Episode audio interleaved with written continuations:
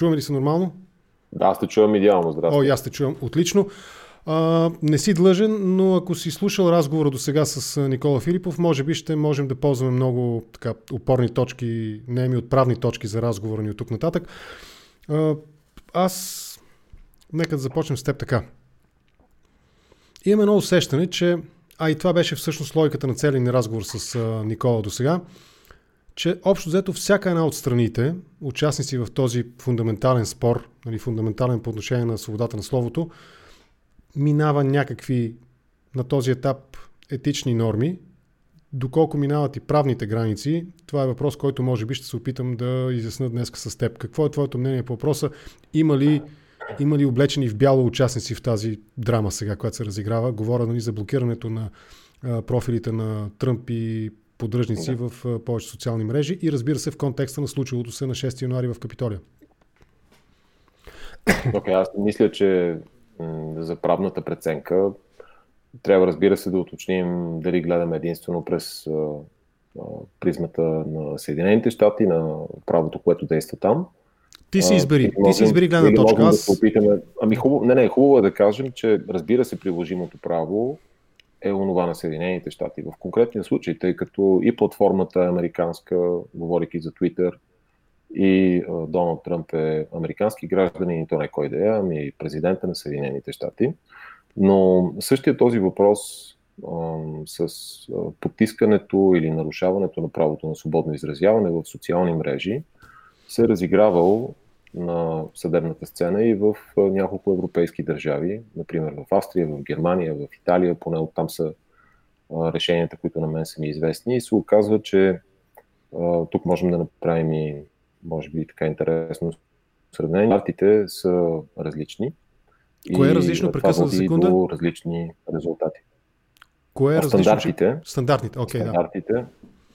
стандартите са различни и това води и до различни а, резултати. Това беше и причината, когато аз преди няколко дни написах един пост във Facebook, да го пречупа преди всичко пред европейско-континенталната практика и частност това, което можем да очакваме като практика в България, въпреки че у нас на мен не ми е известна такава все още да съществува някой да е търсил правата си пред съда, заради това, че е бил спрян да използва социална мрежа, независимо дали Twitter или Facebook, по-скоро Facebook, тъй като България е Facebook държава, много повече да. отколкото Twitter държава. Но от гледна точка на Съединените щати, можем да кажем, че има един много силно превалиращ консенсус, че правото на свободно изразяване, скрепено в първата поправка на тяхната конституция, е достъпно само в отношението частноправен субект, лице, държава, т.е. по така да. наречената вертикала. Имаш, имаш, в, имаш някакво условие на субординация, т.е. Да. на единия е по-важен от другия, нали? и може да нарежда на другия. Това най-често е държавата, която може да нарежда да, аз това го казвам много просто, че първата поправка пази медиите обобщено и не съвсем пълно и коректно казано, медиите всички, от властта, всички. а не властта от а, всички останали, да, включително и медиите. Да. А, изискването, изискването, което а, съдилищата в Съединените щати поставят а, за онези, които желаят да се позоват на правото си от първата поправка или а, твърдението, че, че са им нарушени правата според първата поправка, е, че трябва да докажат че от насреща им се намира а, така наречения а, държавен играч, държавен актьор, state да. actor. Да. И това да кажем в случая с Twitter, с Facebook, с YouTube не е на лице. Категорично не е на лице. Възможна е хипотезата, при която частно дружество, търговско дружество, да бъде приравнено на държавен актьор. Тогава когато държавата е възложила някакви властнически правомощия на въпросното частно дружество. Mm-hmm. Примерно, аз се сещам веднага в българския контекст за, да кажем, небезизвестната компания Автомагистрали, нали, на която и се дадоха страшно много пари и тя всъщност трябва да се грижи за, за развитието на, българските, на българската служба, на българската пътна мрежа самата тя е частно дружество, 100%, но всъщност има властнически правомощия. Другото такова е в София, много известното, вярвам на всички, паркинги и гаражи или Център за градска мобилност. На мен ми е любимо. То също да. има, то също има властнически а, правомощия. Не трябва да забравяме. Това да поставиш скоби, например, и така нататък, това, това са властнически правомощия. Или да вдигаш автомобили, да ги да, да пренасяш, да събираш пари от, от гражданите под формата на глоби, а, са властнически правомощия. Разбира се, тук не си задаваме въпроса за право на изразяване, на свободно изразяване или на нарушение на такова, но просто давам пример на а, зрителите и на слушателите какво би било, частна компания да бъде снабдена с властнически правомощията. В Съединените щати на това се връщам. Изискването е онзи, който потиска речта, който потиска свободното изразяване, трябва да е някой с властнически правомощия, трябва да е държавен актьор или на такъв, на когото са му, са му дадени правомощия от страна на а, държавата. В противен случай е неприложима а, първата поправка и това е продукт на множество произнасяния. едно от най-пресните и може би най-релевантни към настоящия случай с Тръмп е решение на апелативен съд, федерален апелативен съд по делото Prager University срещу YouTube. Да, Това са, да те са им отменили, не отменили, а премахнали са им 200 или 300 видеа да, флагнали са ги, да, флагнали са ги. Или флагнали, са, не премахнали, са ги, да, маркирали. Да, ограничили са, да, ограничили са аудиенс, нали, т.е. публиката са ограничили в YouTube, които са могли да им гледат а, нещата. И те са Аз ги следа, следа ги в интересни... Са ни, нарушени са ни правата, но и то са ни нарушени на основание на, нали, нарушена е първата поправка а, в наша от, а, нали, с оглед на, на нашите права. Съдилищата на две инстанции казват, не, не, не, нищо такова, тъй като YouTube, макар и да създава възможности за някакъв публичен форум, за водене на някаква дискусия, обмяна на идеи, мисли, становища и така нататък, в никакъв случай не е единствения форум. Първо и второ не е някакъв такъв спонсориран от държавата, нали, от правителството форум. Аз им следа нали, на, на Prager така, можем, можем да пренесем. Слушам те. Да, да, можем да пренесем това решение и по отношение на по отношение на, на Тръмп а, и, и Twitter. А, смятам аз, а, едно към едно е приложимо. Но, а, тук, казвам, тук казвам веднага но, от а, страни в Европейския съюз са ни известни решения за ограничен достъп както в Facebook, така и в а, Twitter, а, където съдилища а, са казвали да, да, да, окей, вие сте частна компания. Да, да, да. Вие имате някакви специфични договори, които сключвате с вашите потребители, тъй като всеки, който иска да стане потребител на Facebook или на Twitter, трябва да приеме общите условия. Трябва да клика там агри, агри, агри, агри, приемам, приемам, приемам. А, и вие във вашите общи условия препращате към някакви политики, а, нали, ръководства за общност и, и всичко останало.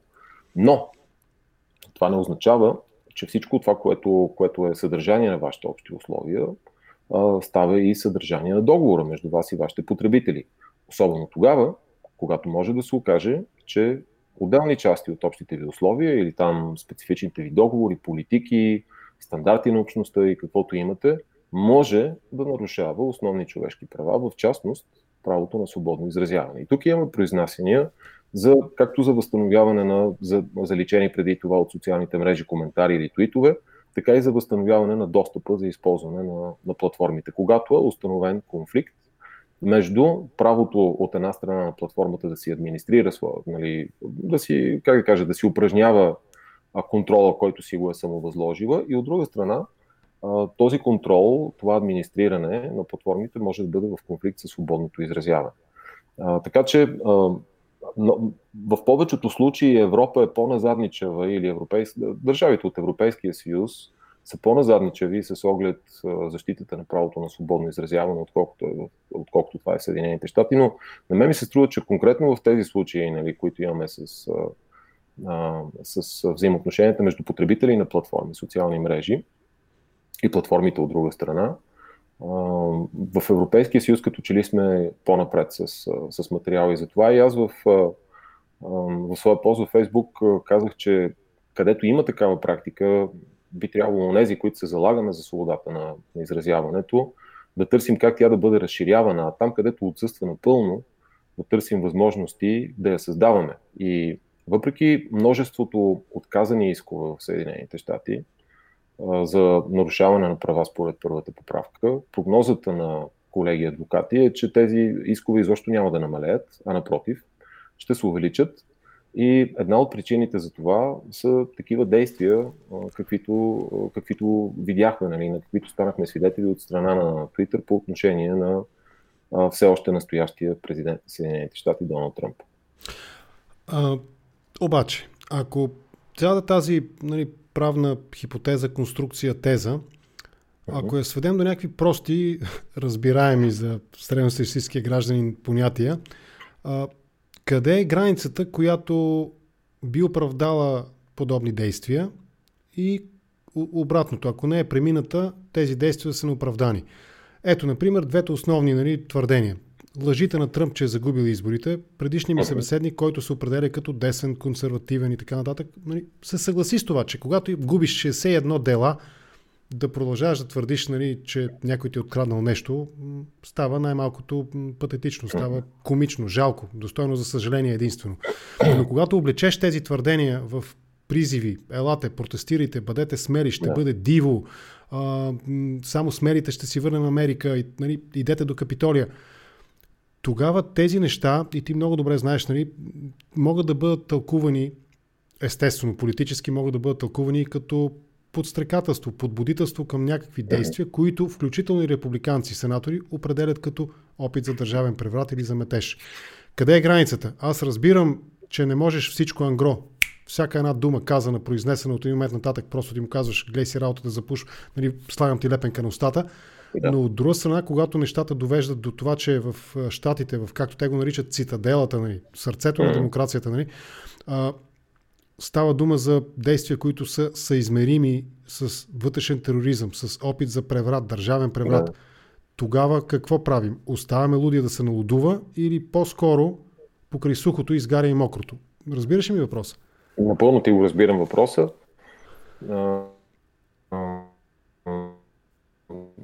Самото начало да направя няколко дисклеймера. Първо, аз политически изобщо не харесвам и не поддържам Доналд Тръмп и неговата политика. Да. Аз също така съм, бих казал, максималист, що се отнася до правото на свободно изразяване, но не съм абсолютист. Да. Тоест не, не смятам, че той е, наистина трябва да съществува напълно, абсолютно и отделено от всичко останало. Тук на, на две нива е, така аз го разбрах въпроса, който ти ми зададе. Да.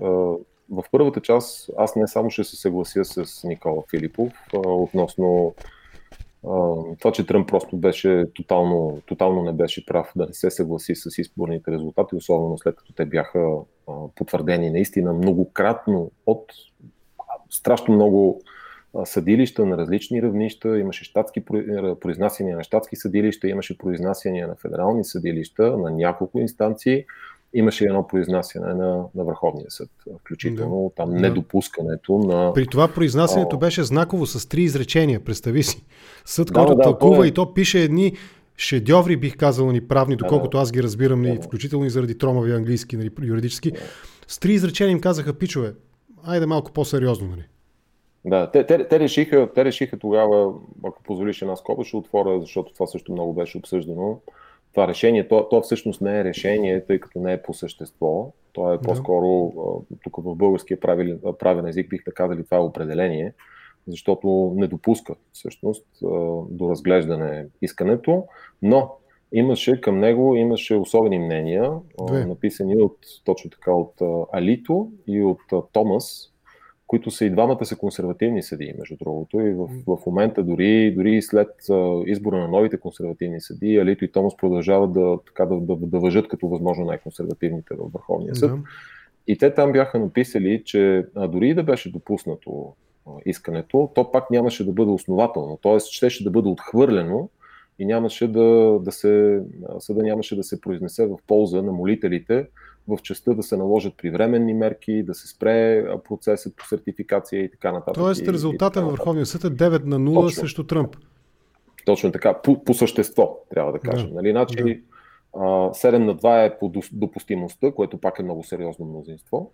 А 9 на 0 е по основателността, което също би трябвало на много хора да им, поне у нези, които са правно грамотни, нали, би трябвало да, да, да разбират за какво става. Аудиторията на контракоментар е правно грамотна и мисля, че разбират не, отлично. Да, да, ако не... Плюс това и благодарение на твоите коментари се дига нивото на разбиране също, за което ти благодаря. Да, задача е да го по някакъв начин да го превеждаме това. Аз не знам, надявам се, че достатъчно разбираемо говоря, но ти ще ме прекъснеш някъде, ако не, не, аз, щом аз те разбирам, допускам, че и всички останали разбират, защото да. Са интелигентни хора.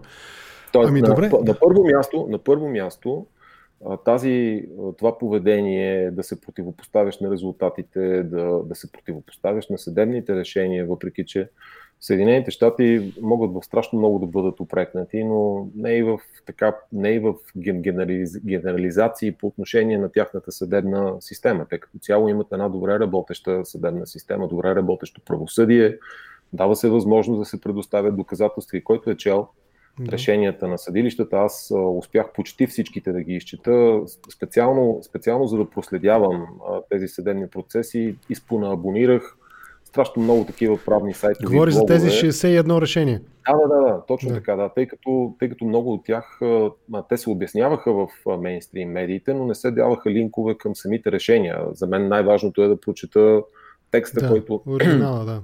Решението, нали, как съда, как съда се е произнесъл. И там Действително, тенорът беше преобладаващо, че да, твърдяни са в исковете и в да кажем, в изявления, направени в открито съдебно заседание, твърдяни са някакви нарушения, твърдяни са измами, твърдяни са несъответствия, но просто доказателства не са предоставени. Това е, това е самата истина и според мен Доналд Тръмп трябваше да го възприеме това нещо. Не знам дали той самия до последно е, е отказал да възприеме реалността. Не знам дали някой му е помагал в, в, тази, в това му начинание. Т.е. го е надъхвал, като му е казвал, не, не, не, ние ще спечелим, ние ще спечелим, ние имаме възможност и в Сената, като тръгнат да сертифицират резултатите, и Майк Пенс евентуално може да се намеси, защото той има такива правомощия. Ако той това цялото нещо го е вярвал, съжалявам много, че този човек е бил 4 години президент на Съединените щати, наистина, след като, как да кажа, не се е намерил, или, или не се е намерил един да му каже, ей, човек, ти просто си тотално друга планета, нали? Или ако се е намерил да, други да не са го подкрепили в това и да, да, не, са му, да, не, да не са му обяснени как стоят нещата. Това е по първата част. Сега, по втората част, допустимостта no. на, на речта и защитата, защитата на речта. В Съединените щати има стандарт на свободното изразяване във връзка с насилие. Има прословото решение на Върховния съд на САЩ от, ако не се лъжа, 76-та година, Бранденбург срещу Охайо. То е много известно и много Ще отворя на скоба. Вчерашният разговор с Крис хвърли допълнителна светлина и върху това за тези, които не са да. го проследили. Изгледайте вчерашния ми разговор с Крис, който именно ще кажа така, експерт в сферата на медиите и журналистиката и точно коментира тези решения, ни свързани с предела на свободата на словото. Не те прекъсвам, за да ти отнема думата, по-скоро да надградиш на това. Слушам те. Да, аз, аз точно в тази част не можах Крис да го гледам, признавам си, малко по-късно се включих и сега, аз доколкото съм го чел и го разбирам това решение, там има един така наречен достъпков тест, който трябва да се направи, за да се прецени дали а, има призив към насилие, който попада в обхвата на правото на свободно изразяване или попада извън него, т.е. представлява незащитена реч. И теста в общи линии казва, трябва да, става, трябва да има реч, която или да приканва към неминуемо, нали, сега в момента, непосредствено следващо насилие, така наречения imminent violence, да. така, е, така е изразен на английски, или да е вероятно такова насилие да се осъществи вследствие на упражнената реч. На мен ми е трудно да преценя как, как стоят нещата с оглед произнесената от Тръмп реч на, на 6 януари. Аз не я изслушах цялата, той е говорил доста дълго време, изслушах онези снипети, които онези откъсли, от, да. откъсляци такива, нали, цитати, които минаха през, така, през широкото медийно покритие. От това, което аз чух, преценката ми е, че не чух такава, такъв призив нали, за, за непосредствено осъществяване на насилие. Той ги прикани да отидат да маршируват, да се съберат, да отидат нали, там в Капитолия, защото там в момента се, се решава съдбата, така да се каже разбира се, той говори и други неща, че отново нали, потенцираше върху това, че изборите са му откраднати, че са били нечестни, че е имало измами и тем подобни, че е имало това, което той нарича illegal voting, нали, т.е. незаконно а, такова гласуване. Но според мен нямаше, нямаше такива, такива призиви към насилие. Това, което отделно от изказаното от Доналд Тръмп се е случвало, може би в Твитър, може би в тази нова социална мрежа Parler, която в момента, в момента поне не съществува, нали, свалена е. А, това, че някакви хора там са се надъхвали и са писали неща, ти преди малко показа един такъв скриншот, аз го да. видях.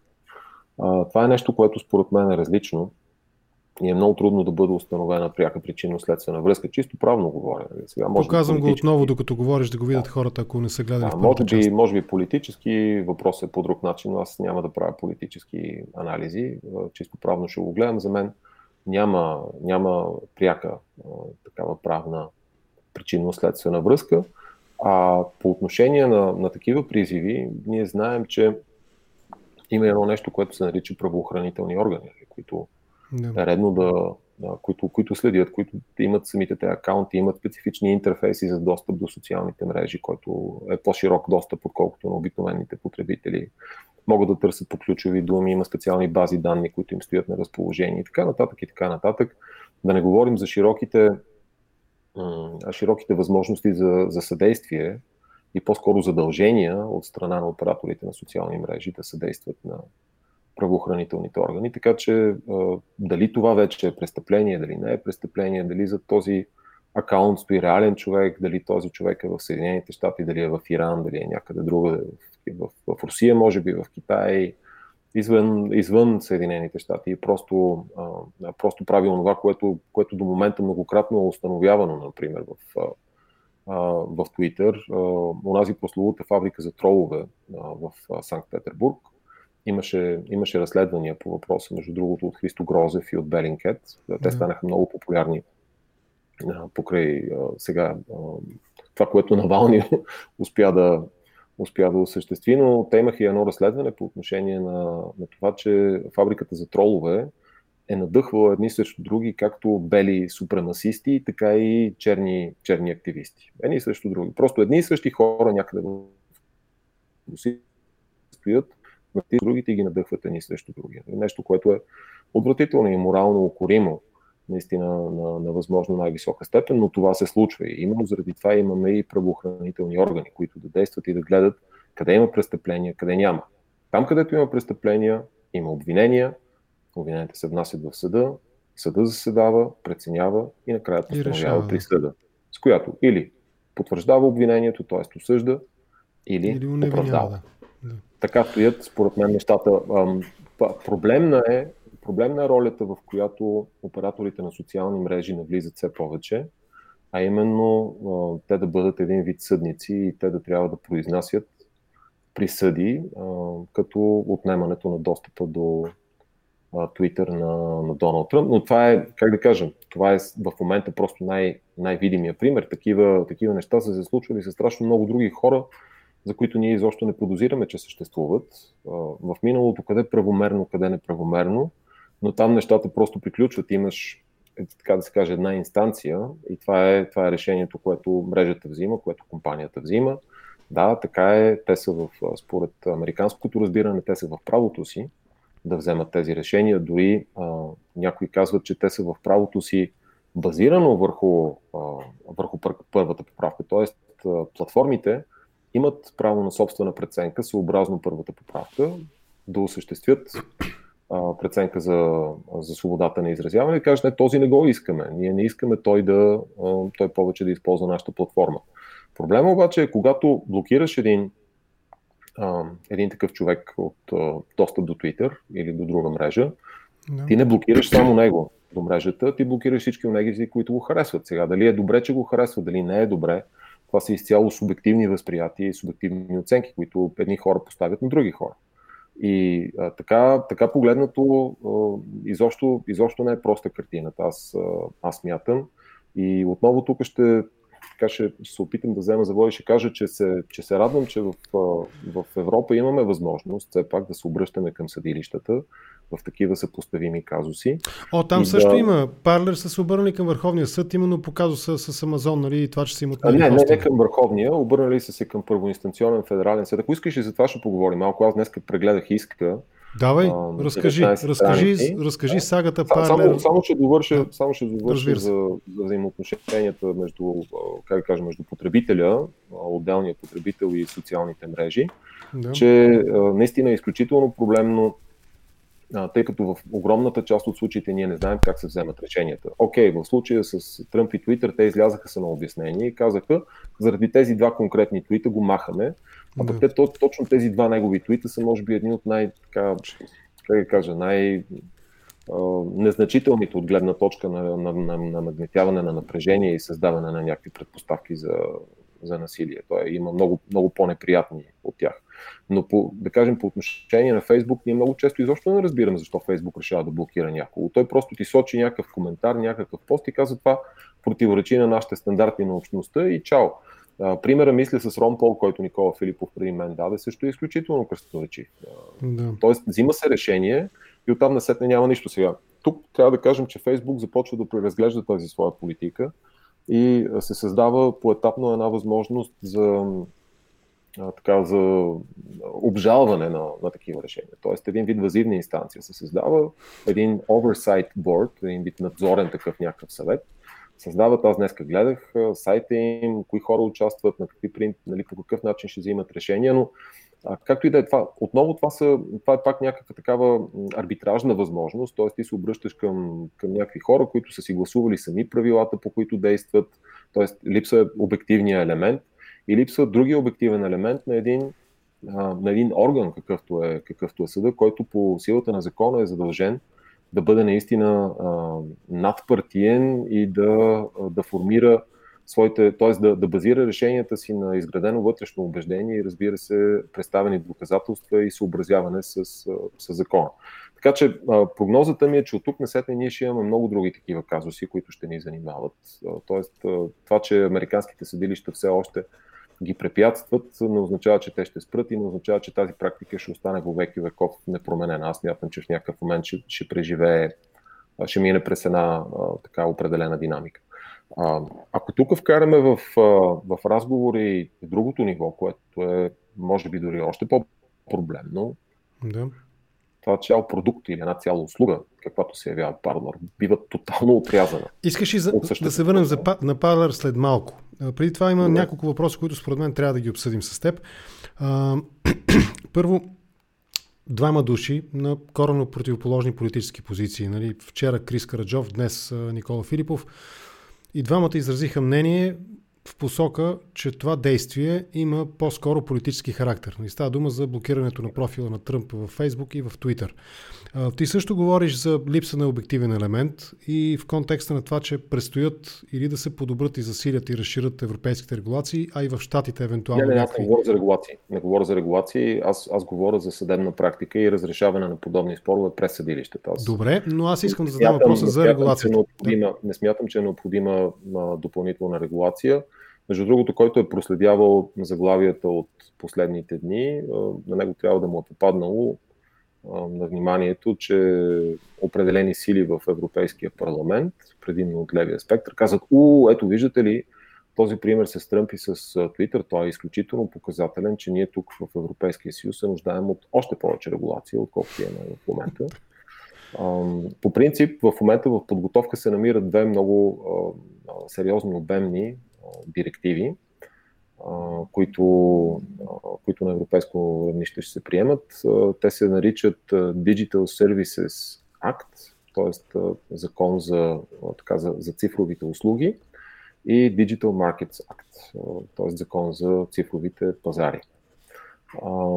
Те ще преработят из основицата, идеята на, на тези два законодателни инструмента е да преработят из основи настоящата, можем да кажем, регулация на онлайн пространството, която ние имаме на европейско равнище и тя се изразява в една директива за електронната търговия, която противно на, противно на името си урежда много повече от само електронната търговия, като обосновката е, че директивата за електронната търговия от 2000-та година Става въпрос за а, 31 директива, ако не се лъжа от 2000 година. Това е номера, който желая да провери, която в България е транспонирана в национално законодателство, което се нарича Закон за електронната търговия. Но там са разписани такива неща, като например отговорност на доставчика, особено за тези доставчици, които дават възможност на своите потребители, да кажем, да използват техните услуги, за да създават и да споделят съдържание. Това са в най-голяма степен социалните мрежи, като Facebook, като Twitter, но разбира се и платформи за видеосподеляне, като, като YouTube.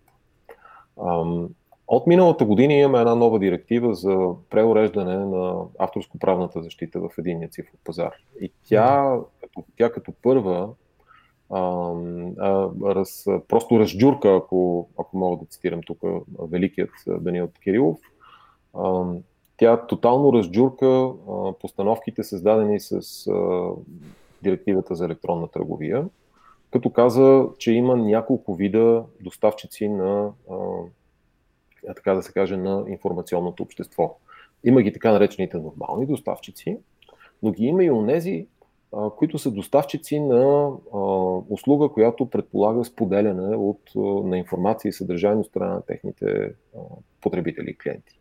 Тоест, авторско-правната директива отдели от една страна Twitter, Facebook и, да кажем, YouTube и всички останали доставчици на интернет услуга, на хостинг услуга, на пренос и достъп услуга и каквото още се сетиш. Тоест, вече а, ако допреди, ако допреди авторско-правната директива правилата за, за Facebook, YouTube и, айде да кажа, Viva.com или Telenor, които са доставчици предимно на пренос и достъп, бяха горе-долу едни, сега има едни правила, които въжат за, за, за Facebook, YouTube, ако щеш VBOX 7 в български контекст, нали, и там Viva.com-ите, Теленорите, А1-тата и NetOne, какво се сетиш още, ако някой просто съм го пропуснал да не ми се сърди, не можем да изброяваме безкрайно.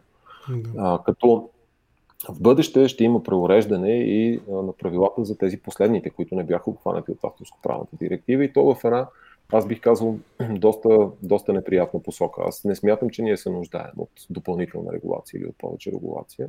Единственият е, смисъл, практика... според мен, за такива допълнителни регулации е само за да могат онези, които куват регулациите, които приемат съответното законодателство, да не се окажат без работа, но това само по себе си не е, не е оправдание, за да имаме допълнителни, да имаме допълнителни да регулации. Да се създават работа с, допълнително, да. да, да, да. Аз смятам, че, че това, тъй като Окей, okay, имаше, имаше много големи дебати покрай авторско-правната директива и оказа се, че политическата, така, политическата воля мнозинствено е разположена в полза на, на, повече, на, на създаване на предпоставки за повече цензура, за създаване на предпоставки за, така, за възпиране на речта на информационния поток. Всичко това, което в момента го обсъждаме, само че не погледнато през призмата на призиви за, да кажем, за, за насилие или реч на омразата, а през призмата на, на авторско-правната закрила. Тоест, искаш да качиш някакво съдържание в Facebook, Facebook за бъдеще ще трябва да го филтрира. Не знам дали има направило впечатление на хората, тук ще отворя една скоба, ако във Facebook... Знаеш ли на мен какво ми направи впечатление? Току-що, да, когато споделях анонса към това видео, запомни смисълта, моля те, защото това, което ще кажа, съм сигурен, че ще е в унисон с това, което ти искаш да дадеш като пример. Като пуснах линка, нали, за да го публикувам във Facebook, и ме предупреди, че ако нали, се споделят сайтове с фейк съдържание, бла-бла-бла, нали, те ще бъдат ограничавани, нали, техният такъв класически дисклеймер, нали, предупреждение по-скоро. Yeah. Според мен, само защото алгоритъма е разчел и превел съответно Тръмп, Капитолия, свобода на словото. Получих за първи път, споделяйки линк към моя канал в YouTube, предупреждение, че нали, там не трябва да се споделят фейк новини. Подобен пример ли искаш да дадеш? Не, а, по-различен. А, предполагам, че това, което ти ми казваше във връзка с а, по-скоро с а, тези правила, над които, вътрешни правила, над които Фейсбук работи, нали, да. за разпространение на фейк новини и възможността хората да докладват някакво фейк съдържание, което според мен не е лоша идея. И по-скоро аз така си ги представям нещата. Нали. Ако, ако, ако много хора докладват нещо като фейк, то не е задължително да, биде, да, да бъде спирано веднага, но да тригърва, да кажем, някаква проверка от някакви доверени лица, които, да на които може да им бъде възложена проверката дали става дума за нещо действително или не. А, а примера, който аз ти дам е, не знам доколко на потребителите на, на Facebook сред твоите зрители и слушатели им е направило впечатление, но вече когато споделяш линкове в Facebook Messenger, Facebook Messenger не генерира превю да, линковете, да, т.е. не генерира да. картинка плюс текст, т.е. споделяш гол линк. Това е. Да. И това е във връзка с авторско-правната директива от миналата година, конкретно с нейния, той беше придоби известност като член 11, а в последствие се беше преподреден като, като член 15 нали, в, в окончателния вариант на директивата. Това е така нареченият данък върху линкове, когато освен линка ти споделяш и тази метаинформация, която се генерира в, в превюто. Която, между другото, тя е точно за това там, за да могат автоматични четци, нали, такива, как се казва, генератори, нали, нюз генератори, да могат да извличат най-важното според редактора. От страна, да, от една страна, от друга страна, за да е привлекателно за читателя. Тоест ти да видиш, ако, ако към статията има снимка, да видиш каква снимка се визуализира, да, да видиш заглавието, да видиш, може би, едно, едно изречение, основно изречение. И така да. че това да те привлече по някакъв начин интереса. Ето това нещо вече е извадено от Facebook Messenger. Предполагам, че за бъдеще това ще отпадне от основната част на, на Facebook, за да, за да не се налага Facebook да сключва лицензионни споразумения с всичките тези сайтове и всичките медии, които притежават. Тоест, ти прогнозираш, че дори споделяйки в профила си, на стената си линкове, те ще са без превю. Аз мятам, че до там ще се стигне, да. За момента се тества, според мен, в месенджера, предполагам, за да се види каква ще бъде и реакцията потребителската, клиентската. Това, това не е без значение за Facebook. за Facebook това ще бъде някакво бизнес решение. Те ще трябва просто да си направят сметка, окей, ще ни излезе ли, ще ни излязат ли нещата, ако, ако плащаме, ако уредим някакви лицензионни споразумения и, и, и разкешваме нали, към тези окупите, така наречените организациите да. за колективно управление на права или а, нашите а, читатели са окей okay да се лишат от тези, тези превюта, не са им примерно чак толкова важни. А, съвсем, не знам как съвсем, ще разберат. Економически мотивирано. Ми, според мен ще си направят и проучване. Има как да го направят в отделни пазари, в отделни държави. Не, не, не е нещо, което никога не е правено до момента. Просто ще се изтества, ще се формират фокус групи, знаеш, подредени по на полове, възрасти, да. професии. Да, по, за да са такива, как се казва. Ниво да на образованието. Фокус групи, мисля, че се наричат да. тези. Да. Формираш им. За да са представителни. Имах преди да са представителни тези да, проучвания. Да, да, да. Те си имат там критерии, по които се формира. Да. Така, Тоест, че, добре дошли в света на свръхрегулациите и да, за това... Да, аз, аз, не подкрепям, аз не подкрепям тази идея, не подкрепя, не съм я подкрепил смятам, че винаги трябва просто да се, да се изучава и да се оценява до, така, добития опит с настоящите регулации, да се види по-скоро, евентуално, ако може да се разклави регулацията, отколкото да се създава допълнителна или допълнителна, но това е моето, моето собствено лично, лично виждане. А, така изцяло либерално бих казал, нали, в, в духа на, на, на либералното разбиране за свобода и по-малко държавно, държавно влияние и по-малко държавно, държавен натиск над, над бизнесите и над, да кажем, отделните, отделните хората. Нещо подобно ни очаква и с тези два нови подготвени законодателни акта, където вероятно на платформите ще им се възложат допълнителни задължения. DSA защото, и, и DMA. Точно така, особено, да. що се отнася до съдържанието да. и тук, как да ти кажа, в, в България неотдавна подобно законодателство предлагаха не кои да е, ами, ами ВМРО. Те искаха, например, да въоръжат Комисията за защита на лични данни с допълнителни правомощия, тя да проверява истинността на медийни публикации. Ти можеш ли си го представиш това нещо? Аз ще отворя една скоба, защото политически ме интересува. Има един такъв орган вече в света съществуващ, със сигурност един, може би са и повече. И името на този орган е Роскомнадзор. Те точно да, това правят. Тоест, ако правилно те разбирам, целият ни разговор до тук, ти това, което казваш, че всъщност инцидента около Тръмп и неговите Twitter и Facebook профили, личните му, не президентските, а личните му профили в Twitter да, и Facebook, всъщност може да бъде предпоставка за левите, както ти ги определи, да поискат допълнителни, далеч от концепцията за свобода на словото, свръхрегулации именно в тази посока, по отношение да. на социалните мрежи. Това ли казваш? Да, по, да, по отношение на Европейския съюз да. и, и това, са, това не е само, как да кажа, предположение, имаше, имаше изразяване на, една германска евродепутатка, мисля, че от Зелените, тя се казва Кавацини. Mm-hmm. Въпреки, че името и е такава, тя е от Германия. И тя в така доста пространно интервю точно това каза, че очаква, очаква точно такова развитие. Подобно, израз, подобно изказване. Каза го може не подкрепящо направи... или критикуващо? Като подкрепа или като критика? Тя каза, ето това, което се случва в Съединените щати, да. всичките тези надигания, нали, целият този там метеж, преврат и така нататък, заради недостатъчен контрол в социалните мрежи, води до това. Ето ние тук обаче в, в Европейския съюз и в Европейския парламент ние мислим по тези въпроси и имаме и съответните решения и ще използваме а, тези две директиви, които са in the making, нали, които са в момента в подготовка, за да ги засилим точно за да по-така обстойно да контролираме съдържанието, да вменим съответните задължения на операторите на платформите, mm-hmm. като в противен случай ще ги, ще ги заплашим с още по-тежки санкции. Тоест, нещо като GDPR, но, но по отношение на съдържанието се, се подготвя. Ако мога така да го кажа, мисля съвсем, съвсем простичко. И това, това, разбира се, не е от, не е от полза. Не, е, не знам кой точно проблем решаваме с това.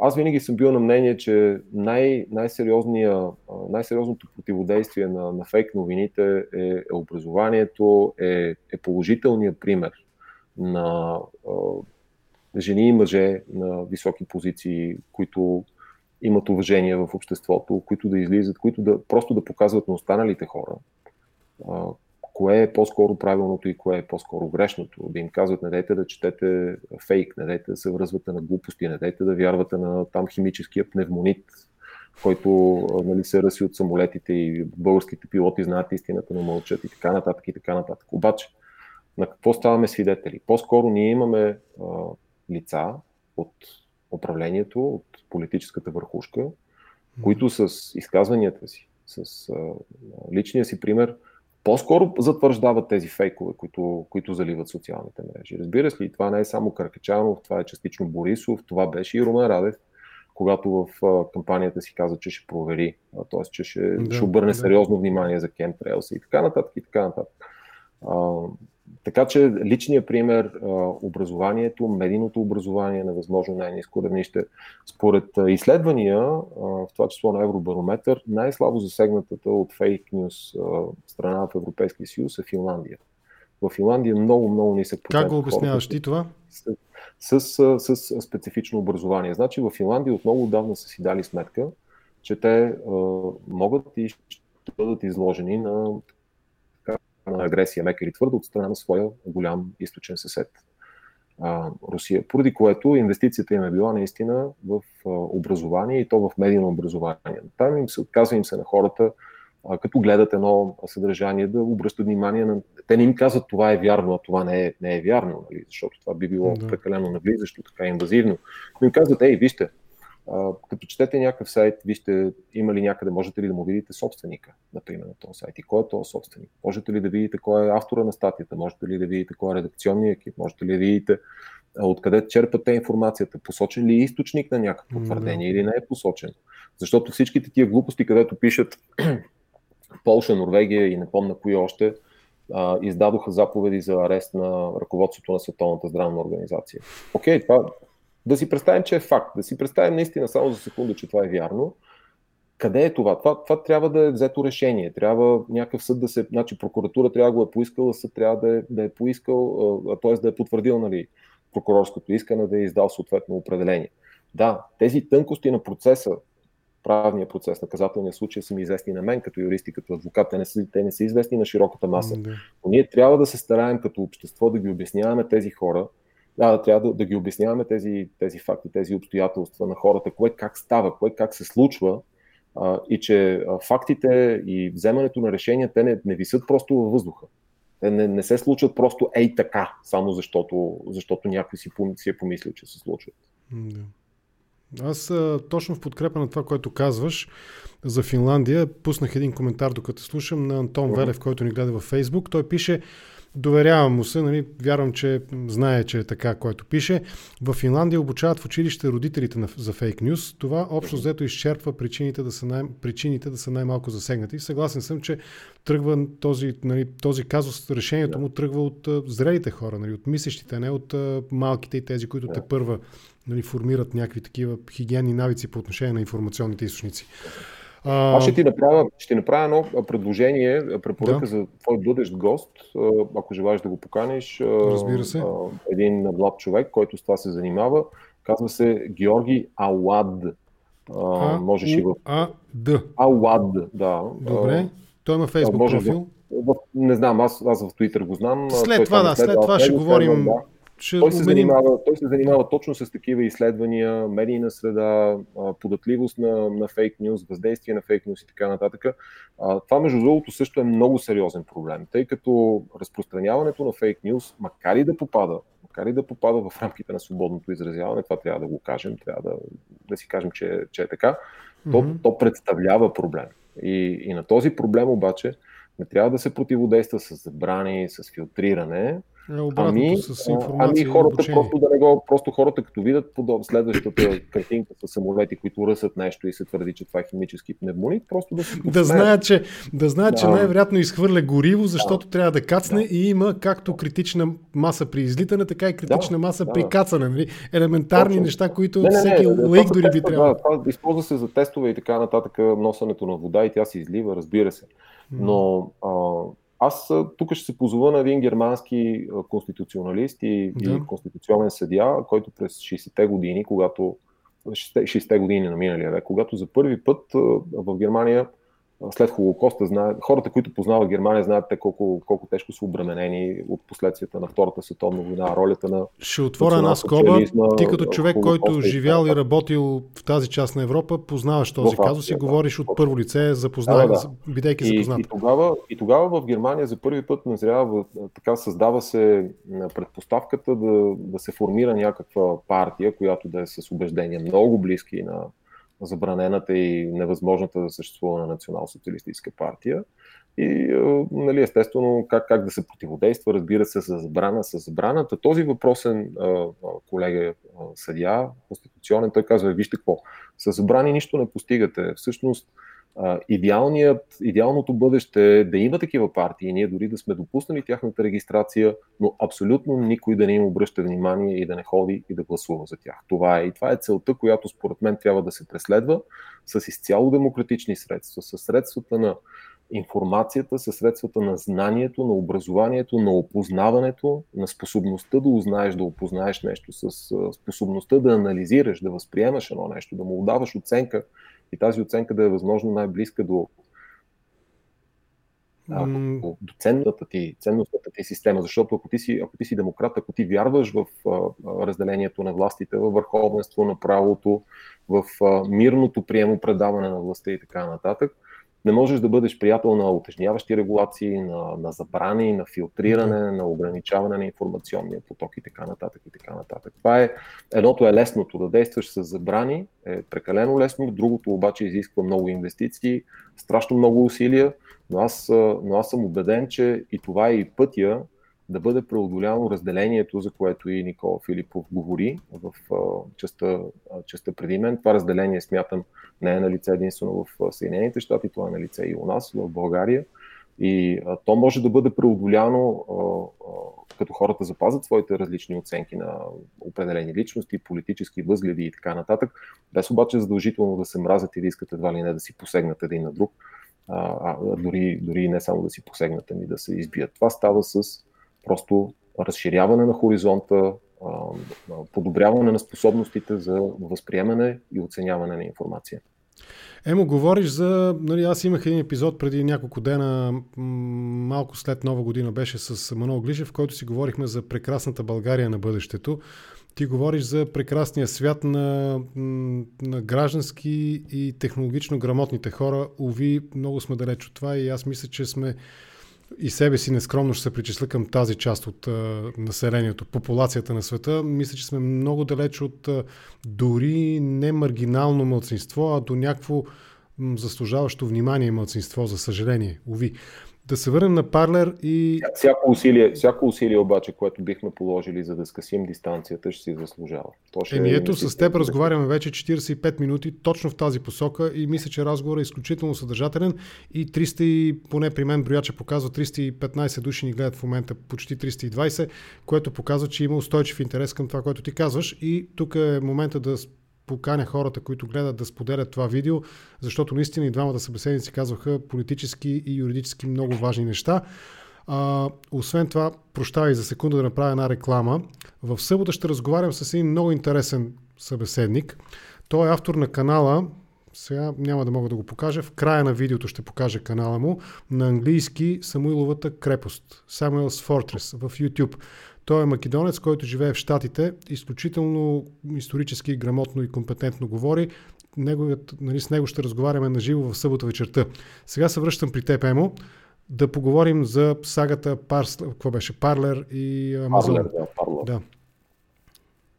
Слушам. Ами да, там, там, е, там, там е проблема още, по, още по-опасен, защото това е някаква нова платформа, много подобна на Twitter. Аз между другото си направих акаунт там още ноември миналата година. Не успях, не успях, падна. Аз, аз, аз, аз успях, защото тогава разбрах за нея, тогава да. чух, че го, че го има това нещо, казвам да, да го използвам, т.е. да го изтествам, да видя, да видя как е.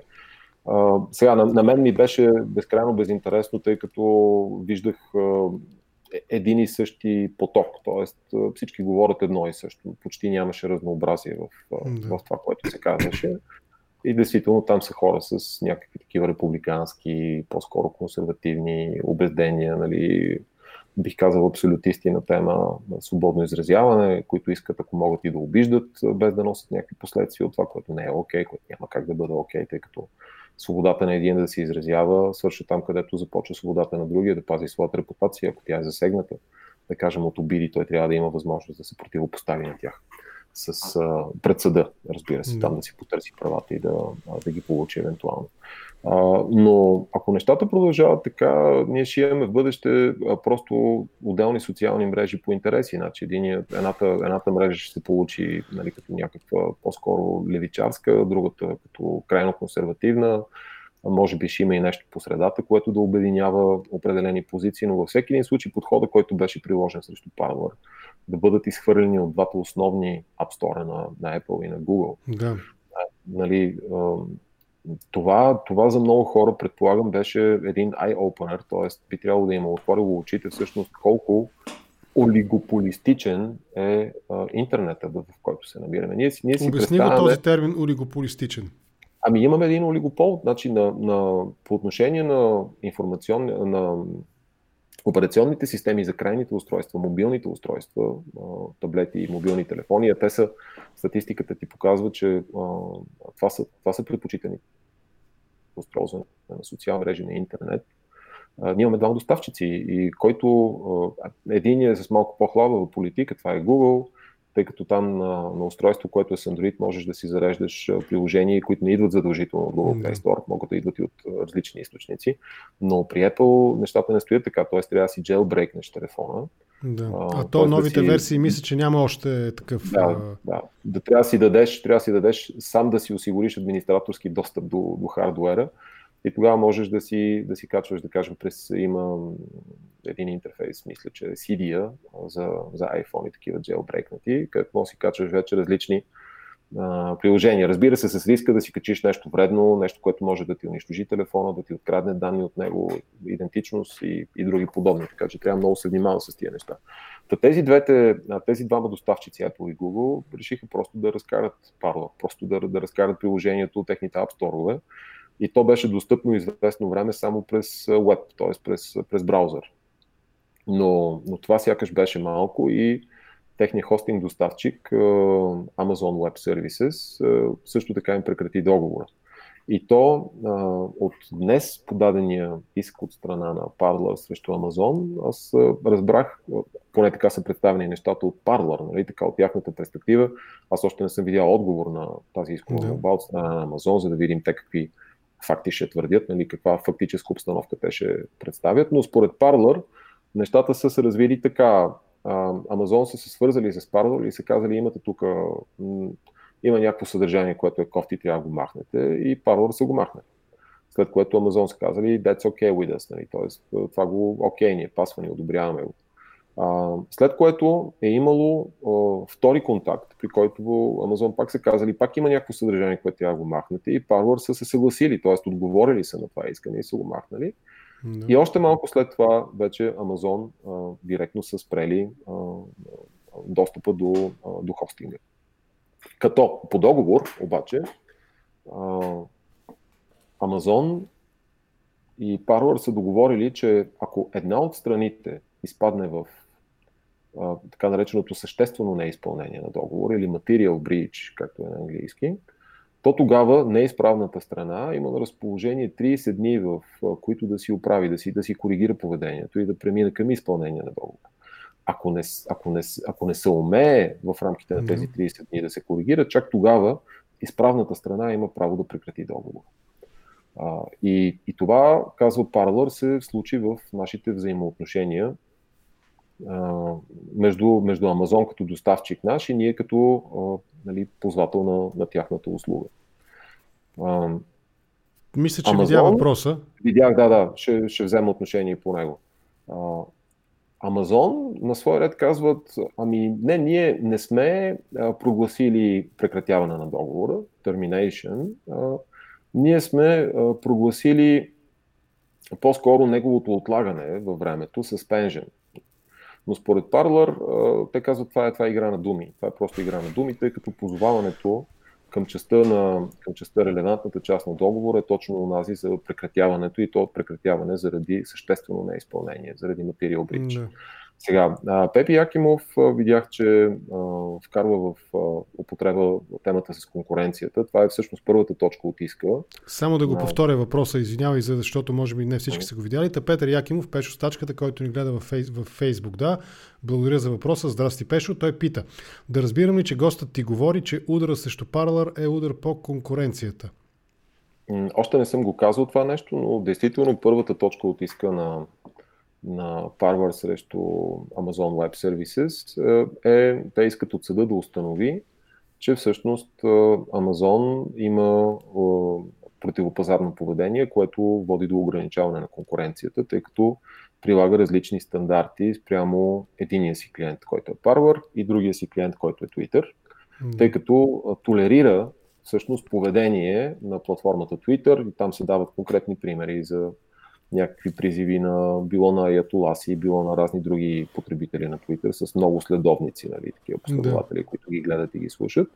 И че за, за същото нещо Амазон нали, го изтъква същото нещо като проблем на, на Parler и накрая им прекратява достъпа до, но Twitter ги оставя, до, да. до хостинга, да, до серверите, но при Twitter го оставя, а не само, не само че оставя, ами там са цитирани медийни публикации, Parler Twitter, Preppo и Amazon преподписват споразумения там за доставка на хостинг услуга, серверно пространство и всичко останало, което биха се нуждали да. Twitter за някакъв период, за някакъв период напред. А, а, проче, сега аз, аз не съм специалист по такова антитръстово, антимонополно право, но доколкото се запознах с исковата молба, в тази част ми се струва по-слабо издържана може би са могли още по-добре да го, да го формулират, но, но частта с а, нарушаването на договора е, е сериозна и те първо предстои да се запознаем с аргументите, първо с фактическото представяне от страна на Амазон, разбира се, и с аргументите и доводите, които те в своя защита биха, биха изтъкнали. Запазвам си правото да, с развитие на делото да те поканя да, да, го коментираме. Да, как ще се произнесе да, и докъде да. ще стигнат нещата, тъй като това ще е дело, което ще се гледа поне на две инстанции. Тоест на този дистрикт, това е такъв районен, федерален районен съд за северо-западния район там, Вашингтон, където да. е Сиатъл.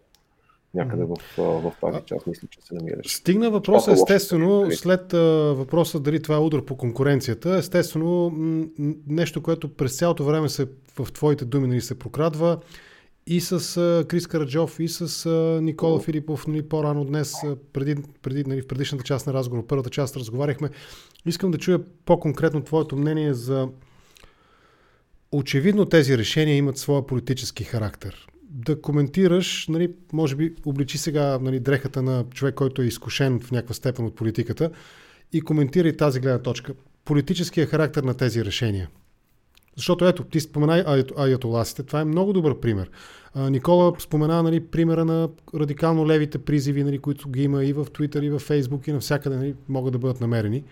В България имаме много ясен пример с тези шипка, мипка и всеки такива, нали, които издават смъртни присъди, бла-бла-бла. Много е трудно, защото през българската или през езиковата бариера м- алгоритъма или физически лица, ако има, нали, не винаги реагират. Нали. Тоест, малко да разсъждаваш върху политическото измерение на тези решения. Да, а днес един говорител на Twitter, слушах един спокспърсън, както е да. прието да се казва нали, на този новоговор, каза, да, да, действително, ние, ние не успяваме еднакво да си приложим полиситата и правилата, т.е. признава се това нещо. Да. Ни няма как обаче това да става. Когато имаме едновременни нарушения, идващи от много различни страни, ние трябва да правим преценка кое нарушение е по-важно от друго нарушение. Тоест, не ни стигат силите да гасим всички пожари едновременно, трябва да гасим ония пожар, който има предпоставките най-голяма вреда да, да предизвика. С това те обясняват, че спират достъпа на Тръмпа, не спират достъпа на ятоласите. Примерно. Добре, така, смело така, казано, но да речем, че приемаме тази логика заради разговора. Да. да.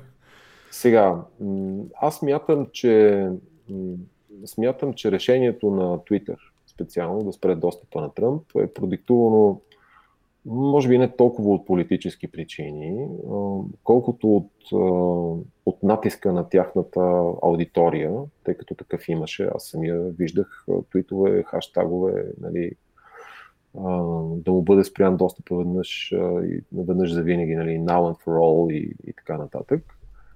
И, и може би, може би, това не би ме очудило, да.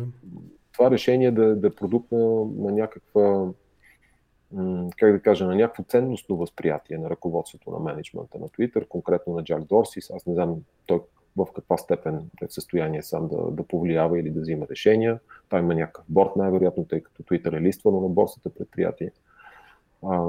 И, и смятам, че може би за цялото нещо има и някакво ценностно разбиране, което разбира се ние, ние можем да оценяваме, ние, ние можем да, да коментираме, да осъждаме и така нататък, но не можем да кажем това е правилно или неправилно, ако, ако изцяло на, на ценностното ниво го обсъждаме. Та, та, може би доказателство за, за този ценностен елемент е и факта, че а, цената на акциите на Twitter падна. Те са в момента някъде на нивото на средата на 2018 година. Тънък е ледът, тогава... тънък е ледът, Емо, извинявай, ще те поправя, за да не построиш греш... тезата върху грешно твърдение. Показа го, ще го покажа пак а, може би си го пропуснал това нещо. Mm-hmm. Нали, това не, не го приеме като заяждане, в интерес на така обективно протичащия разговор, да го коментираме да. коректно. А, това е графиката с акциите на Twitter. Те се връщат на ниво ноември 2020 година. Тоест, на практика, а, а, след okay, решението добре. се връщат месец и половина назад, което е, разбира се, в контекста на цялостния срив на пазара, покри тези случки в Штатите, защото нали, пазара е чувствителен Ясно. към политическите турбуленции. В този смисъл, прекъсването умишленост да не надградиш върху не съвсем коректна теза теза, за което те моля да ме извиниш предварително, да, разбира се. Значи, да, да. Значи, мо, моето изказване от преди малко, нали, че се връщат на, на нивото от 2018, то почива на... Предоверил съм се на информация, която прочетох, просто най-вероятно тази информация не е била не е била точна. Аз си признавам, че тази графика така не я, не я бях погледнал, не я бях потърсил. Във всеки един случай има някакъв лек спад. Ще видим от тук на нали, как, ще, как, ще, как ще продължи това нещо. Там волатилността, така наречената нали, динамиката е много висока, изключително, как да кажа, наситена. така че Имаше, имаше такива подобни ситуации при Илон Мъск, където той с няколко твита успя да си свали цената на акциите на Тесла, след това те се качиха обратно. Той мисля, че и с една цигара ганджа ги свали за по едно време. Да, да. А, а това ми е, би го, как да кажа, би го вкарал в, в коментара си, доколкото би го свързал с по-скоро някакво ценностно решение, но възможно, разбира се, аз да не съм прав с, с това свое предположение, но толкова, толкова по въпроса. Иначе имаше, ако, ако си спомняш, при изслушването си, м- сега не помня, първото или второто изслушване пред а, Сената на Съединените щати, самия Марк Зукърбърг а, призна, че както мнозинството от, а, така, от служителите във Facebook, така и мнозинството от хората, които са в Silicon Valley или които работят в Big Tech, mm-hmm. с, с по-скоро леви, леви възприятия, леви такива политически възгледи. И че той го каза това, мисля, в отговор на, на въпрос, който беше зададен от Тед Круз дали, а, дали се стига до заглушаване на консерватив спич, мисля, че така. Той, а, Тед Круз, мисля, че беше или този другия Линдзи, Греем Линдзи, дадоха много ярки примери с блокиране да, още да. тогава нали, профили на републиканци и на Точно републикански така, да, И, и Зукърбърг каза, да, да, нашите хора, нашите служители, включително и онези, които ние наемаме или на които възлагаме тази модерация, те са с нали, много вероятно да са с по-скоро такива различни възгледи от консервативни, т.е. по-леви и левичарски възгледи и това да влияе на тяхната преценка. Така че аз не изключвам, пречупано през този поглед, нали, не изключвам и някакъв, някакъв политически елемент, но а, смятам, че в, в основата стои някакво разбиране за запазване на сигурността, на, на, на, на мира, така да се каже, в Съединените щати, тъй като може би ние тук, колкото и да, така, да успяхме да го последим през екраните на, на телевизорите и на компютрите и на другите устройства, които ползваме, да. Нали, ние, ние видяхме това, което се случи на Капитолия, метежа, разходките вътре, а, но и а, така, на насилственото навлизане. Мисля, че, мисля, че Съединените щати го, го приеха доста, доста болезнено. Това като да, един, един собствен, Аз... собствен удар върху тях самите. Аз затова нали, така, се опитвам че... да правя разграничението между а, случки, които така граничат с хипотезата за вътрешен тероризъм и за държавен преврат и метеж и а, другите случки, които са в рамките на хипотезата за уличен бандитизъм и обикновени грабежи нали, и вандализиране на частна собственост. Различни категории със спор няма, независимо от а, дали ще броим брой умрели, дали ще броим нали, ранени полицаи, ранени протестиращи. Това са различни категории. Едно е нали, да оберат някой мол в София, друго е да въоръжени да нахлуят в Министерски съвет или в президентство, независимо, че не харесваме нито Борисов, нито Радев. Нали? Това са различни категории, различно, различна величина са, просто няма как да ги сравняваме. Но, но ако, ако, ако, ако продължим с примерите или с сравненията, да. ти, ти си спомняш миналата година, когато в хода на протестите в София, когато бяха много по-многобройни и когато се да. обявяваха тези велики народни възстания, въпреки че те не бяха официално заявявани, но оговорките за тях се правеха в социални мрежи. Очевидно МВР последяваше в такава степен, че да докара половината униформен наличен такъв личен състав, нали, униформен персонал, да го докара от страната в София. За Между другото, примера с Великите народни...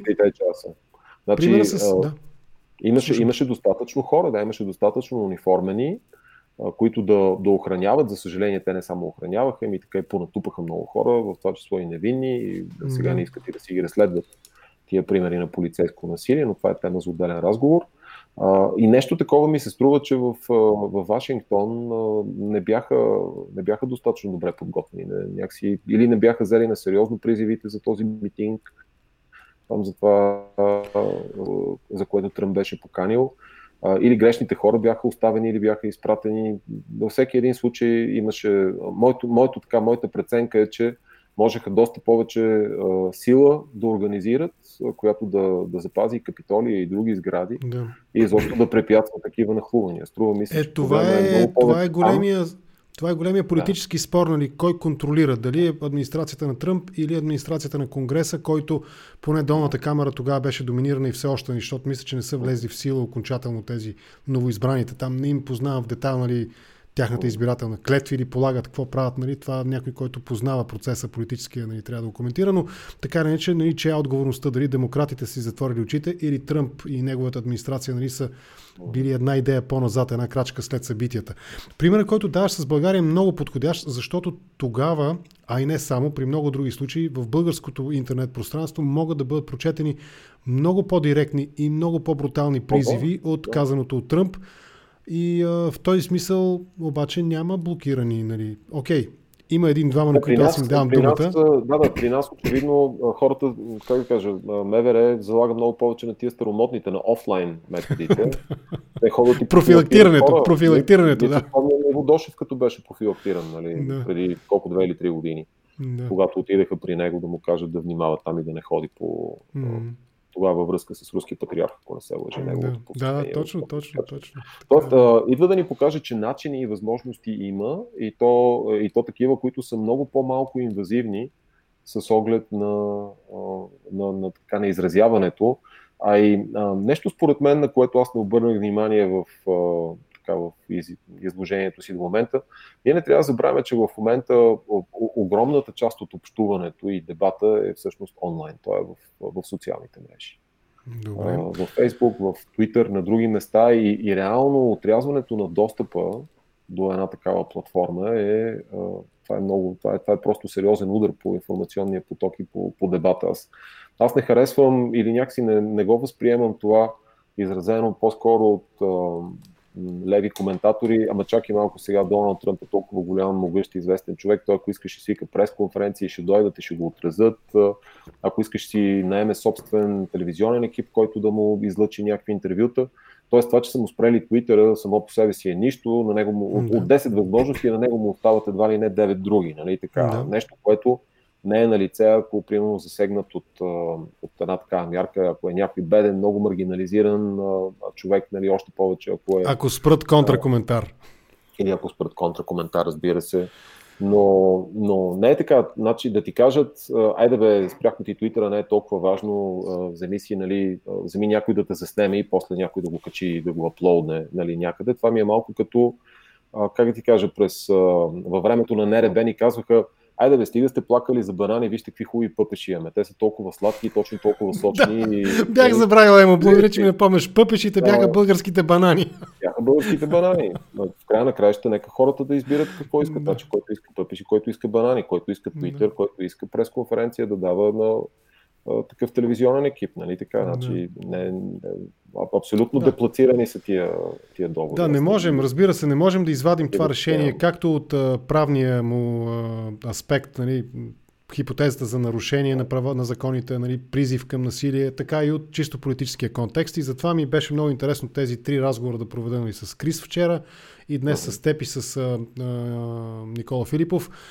Аз общо взето мисля, че гледаме часовника, с теб разговаряме час и половина, може би вече отиват. А, интересно ми е да слушам, но все пак ми се струва, че така завър... завършихме, нали? успяхме да, за... да затворим темата. Кажи няколко думи за вашия подкаст, аз ще го анонсирам. Правосъдие за всеки. Има го на всяка платформа за подкаст, т.е. може да го слушате и да споделяте, да споделяте със сигурност, но да сваляте на мобилните си устройства, да сваляте, как се казва, отделните епизоди. Изключително интересно нещо, следа го с интерес. Емо, Пепи Кънчев и Велислав Величков. Велислав Величков, правим го, правим го веднъж в седмицата.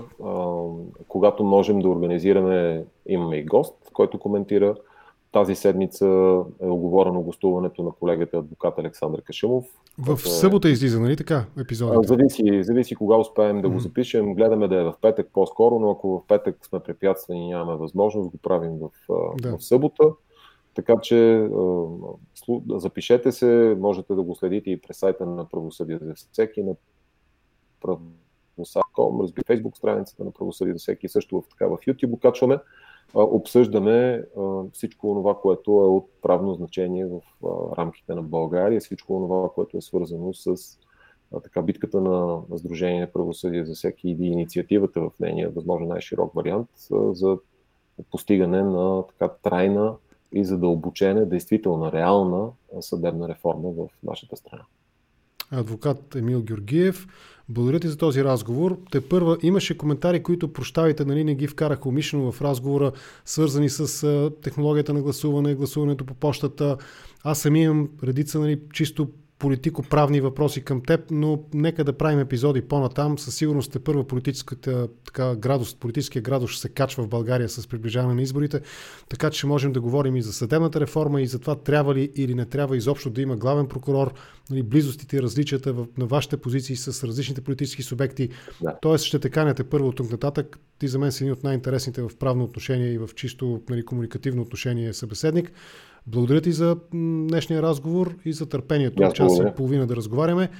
Както казах, Емил Георгиев, адвокат, част от инициативата Правосъдие за всеки. Потърсете техния подкаст във всичките платформи възможни за аудиосподеляне, за подкаст и ги слушайте, защото нещата, които коментират, дори да не сте съгласни с тях, ги коментират най-малко от три гледни точки на трима юристи, плюс гастролиращи като Сашо Кашимов, който ще е следващия им гост.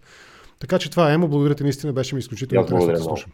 Чао за сега. Изключното от видеото. Прекъсни, моля ти, връзката.